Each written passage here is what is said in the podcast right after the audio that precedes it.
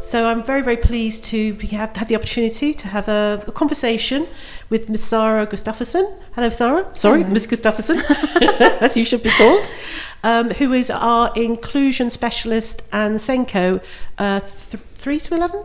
So across the all the foundation schools. So a warm welcome to you. Thank you. And just to help people understand your role, how would you describe your role to the uninitiated?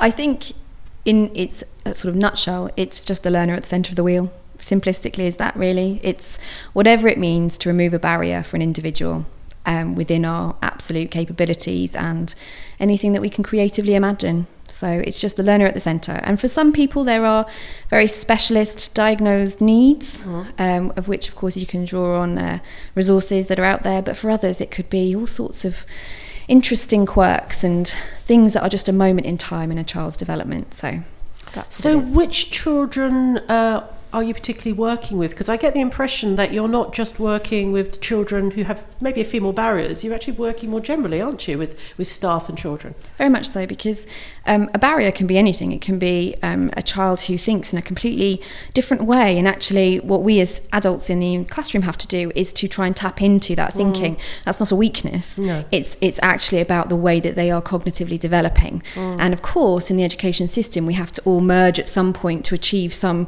uh, goals that are set by the big powerful world that's out there but actually about that individual and how they think. That's that's so incredibly rich and varied.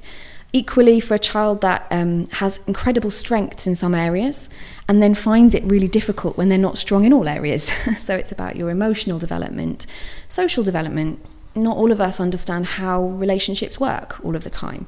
So there's there's a, a vast number of reasons, and also under my remit comes um, children who might be speaking different languages at home or exposed to different languages, and also just sort of monitoring and tracking how how they develop and, and letting them know how rich and important their experience is, and bringing it into our environment too. So it's a very it's, it's, it's not a narrow No. area at all. It's the No. whole, isn't it? Yes. It's absolutely the whole. And I know that your colleagues really, really value support from you when they're working out how best to ensure every child in their care is actually progressing. So you're working as much with the, if not more so, with the teachers, I think, than you are with with the children. I can do, and I, I think it's important to know that maybe a more traditional view of inverted commas learning support was very much about this person that had all this skill set and experience that took that child and did magic things with that child in a one-to-one scenario mm. and then plonked them back in the room and the problems were inevitably not fixed because mm. that is not how you learn. How you learn is a complex series of interactions, and the people that are there every single day, all of those lessons throughout your school experience, are the ones who need to understand you. Mm. And that's why, actually, working with my colleagues, me finding out from them where they see the difficulties, where do they see the strengths, where can they see the, the spark in the eyes, and mm. where do they see that that child is closing in on themselves. Talking with the families and the parents, all of us being together, and ultimately talking to that child in an appropriate way, finding out how to tap into their voice. Um, it's just so incredibly empowering when you hear a five year old tell you that the bad idea started in their toes and it just popped out and they wish it would stay in their toes. But that's, and that's their way of communicating to you their own frustration. So I think what I see myself doing most of the time is listening a lot. People wouldn't necessarily imagine that because I do like talking to, but just trying to be um, that sort of connective around that learner, um, but ultimately always going back to that learner. What do they think? What do they see? And how can we understand them better? And I think that that has to be what education's about, isn't it? For every child, every child has that entitlement. Um, but I, I think it, of, what's of interest to me is that you're not just talking about children in settings in this country, because you've worked in schools in other parts of the world. Talk to me about that and your Um, experience there. Yeah, so I, I was raised in a household that's multicultural in that my father's Swedish, so I was, and also my parents met in Africa. So my whole childhood was filled with Sounds slightly things. bonkers, It it? was, and, and yeah, there were some very bonkers artifacts in my house, and stories and photos. And I think that that influence in my life meant that I had a very global outlook, and I was fortunate enough to be taken away and experience mm. many things, and meet many different people. And so when I had the opportunity as an adult, passed all my qualifications, um, had some good sort of solid experiences in the UK state system, um, I took it. I went and I worked in Italy for a year in an independent school over there. Was absolutely fascinating. was that as a, a, a SENCO or was that? No, that was actually as a class teacher. Yeah. Um, I had prior to that been actually in a special needs school, so it had become very intense for me. Um, a huge amount of emotional kind of energy that was needed to work with the Oh, social gosh, services, and I kind of needed a break. I needed to step back a little bit and to be in a classroom again. Um, but again, it was fascinating because you see those cultural differences so clearly. Um, teachers kissing children regularly. it was quite fascinating to me, and um, and also just the children. They were desperate for me to understand them desperate for me to to reach out and try and make connections with them. And i so you do that. They're not saying it explicitly but through their behavior through their the look and, of intensity in their eyes when you're talking to them about something. Um, so there was that. Unfortunately they don't pay very well in italy. Um, so Where were you in Italy? we were in genova oh, how lovely. it was really lovely, but mm, Ligurian coast is not is not inexpensive. Um, so we were going to either come back to the UK or go elsewhere. This is you, you and your partner. Yes, yeah, he works mostly online, so he's quite flexible, which is good. Uh, we went to Rio in Brazil, Rio de Janeiro. Was it safe though? My mother had the same reaction. I'm probably old enough to be your mother. they lived in Central Africa, so I had to say, "Excuse me, come on now." Um, we went. We had a thoroughly um, magnificent time. British School of Rio de Janeiro, incredible place in the sense that in itself it's its own world because the wealth and the money that those families have, Mm. Which is is part of the beyond. problem, isn't it? yes, and Yeah. that was that was ultimately why I would never be one of those people that lived and for a longer period because Mm. I want to be integrated. Um, I did feel it was a very interesting opportunity. I worked primarily with Year Six over there, but from with children with many different types of backgrounds, but ultimately very very privileged. And I felt a lot of the time I was a counterbalance to some of the views and opinions that were held generally, um, and another sort of idea about what it meant to see the world differently.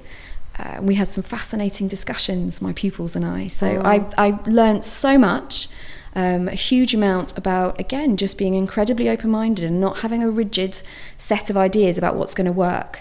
Um, but equally, when you have a year six class and you have a child with cerebral palsy in your environment and you have no learning support because ultimately the parents are paying and they want you to teach their child, you just dig in, you get on with it. When you can see there might be learning disabilities there, but ultimately because most of the assessments or tests are based for children who are English as a first language, there's no way of assessing. So therefore, you cannot give a label or a diagnosis. You just have to deal with the child in front of you, Is and you do the their key- level best. And that is a key lesson that Yeah. you brought from that setting, isn't Very it? much Because I hear you talk about that all the time to colleagues. Mm. Just look at that child. What are the needs of that child, Mm-hmm. and don't be trying to put a label on them, which is not so not necessarily going to help. No, and I, I have to say, coming back to our situation here, I I do believe that there is a power to a label and it can Mm. be incredibly positive. And when you have learners who all of a sudden understand that they're not stupid in Okay. their mind, that they're not thick, that actually there's something in the way that their brain processes that just means they take a bit longer to get there, Yeah. or they have to find a different way of getting their So ideas how we out. talk about it then, isn't it? Absolutely, and it comes back to that learner. Yeah. If they own that label, Mm. if they're empowered by it, bring it. And also, mm. unfortunately, in our academic system, labels are sometimes a necessity to access mm. certain resources. Mm. But I think because of the sector that I work in, the younger years, it's really important to be, again, open minded. Um, and about when and how to, to, to look for labels is a big discussion. And that has to be with parents and teachers Yeah. and the child at an appropriate level. But what you're, you're really communicating, and I, I, I believe as a foundation we believe in this wholeheartedly, is that everybody, every teacher has to be a reflective practitioner. You just don't go in with these preconceptions, and you've got to think about all the um, tools that are available to you, the, the sort of professional expertise of people like yourself to help you. Because I think in, when I was a teacher many years ago, uh, it was you, you were in the classroom, it was you up against the class, and you didn't talk to colleagues about what you were doing. It was quite a solitary activity, actually. Um, whereas I, I don't think it's like that anymore. Well, it isn't like that anymore. It's very collaborative, and that's it's a great strength, the foundation that people are working collaboratively. But you said yourself you had to you had to get out of this. Uh, you wanted to leave the special needs school basically because, because of the intensity of it. I should imagine. Um, and what you're doing now has still got an intensity to it because you know you're dealing with the barriers all the time. So what does Sara Gustafsson do when she just wants to have a break from that? um, I think that actually stillness is very important you know, we all have very busy working lives, and I see that as a parent of a young child.